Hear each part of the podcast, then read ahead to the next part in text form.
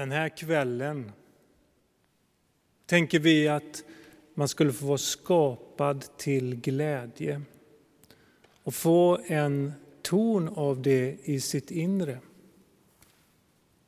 För att få skapa som Gud gör, det är glädje.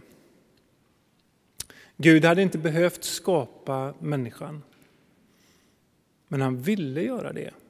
Gud ville alla människor och vill alla människor. Och vi känner igen det på att det är mänskligt att skapa.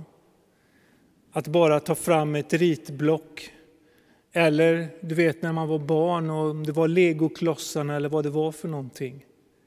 Man njuter av att få göra det där. Och ju enklare det är, desto bättre. Gud älskar att skapa människan till glädje och till gemenskap med andra människor. Och det är för att han själv är gemenskap. Gud är tre och har en massa änglar runt omkring sig.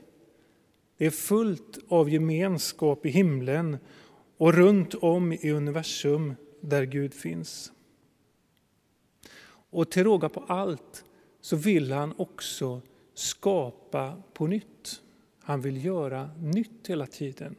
Han vill till och med skapa oss i Jesus.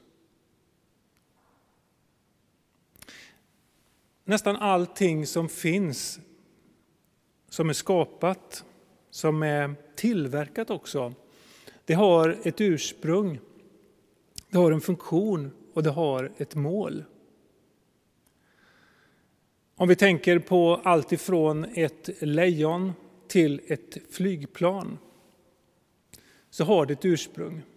Och vi behöver inte fundera på det här med om evolutionen har sin funktion och i så fall gör att det inte finns, kan finnas någon skapare eller någon som står bakom det.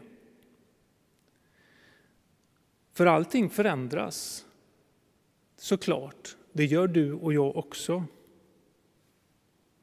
Men om vi tänker oss ett flygplan till exempel så är det någon som har tänkt tanken och det var ganska så roligt men också tragiskt de första försöken när man flaxade omkring med själv eget, eget gjorda vingar utifrån en liten kulle eller en bergstopp. Och ni kanske har sett hur de sprang iväg så här och försökte att flyga några meter. Och det var en del som fick ge sina liv för den här skapelsen. Men sen kom man på hur det fungerade och det blev till välsignelse för människan, får vi hoppas.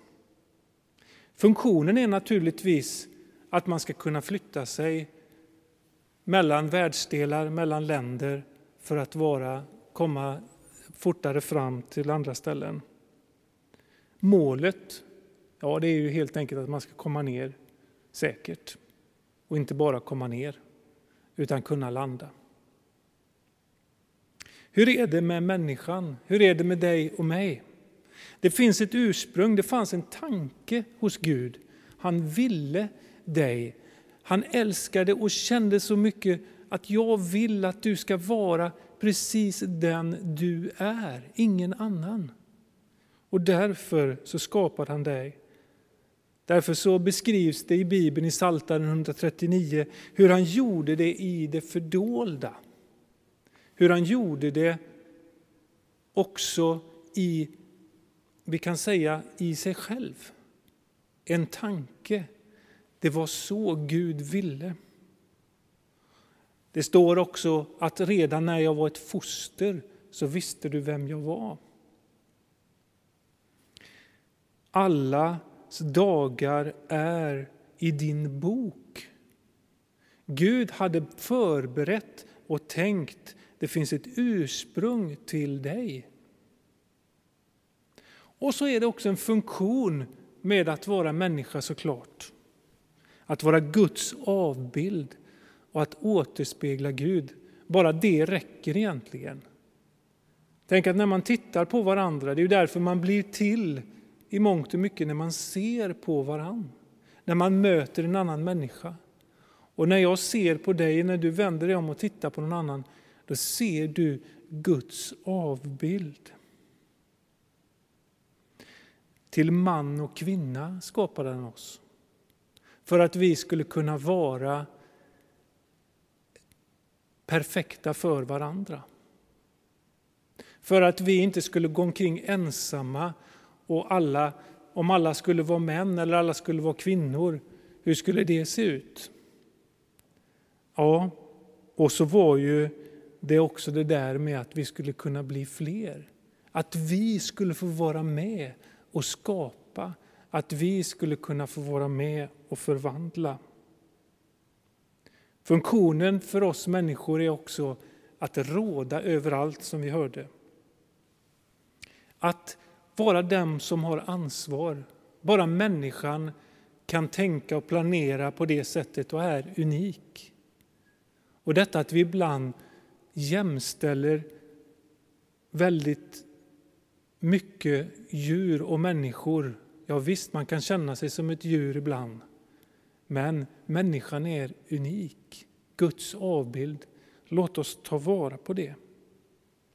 Därför har vi ett ansvar och därför kan vi få göra så mycket. Men så är det det där fantastiska målet också. Och eh, när man eh, håller på med någon form av idrott så vill man göra mål.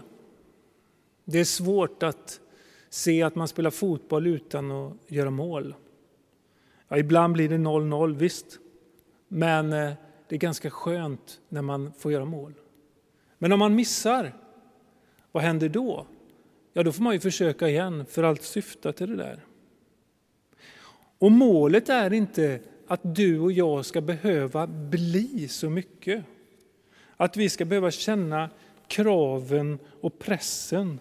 Utan målet är som det står på ett annat ställe i Bibeln, att vi får bli förda in i hans älskade Sons rike. Jesus, Guds son, vill föra, Gud vill föra oss in i honom och gör det när vi tror och litar på honom. För som det också står där, allt skapades i Jesus Kristus. Därför är målet för alla människor att lära känna honom, att få vara hos honom.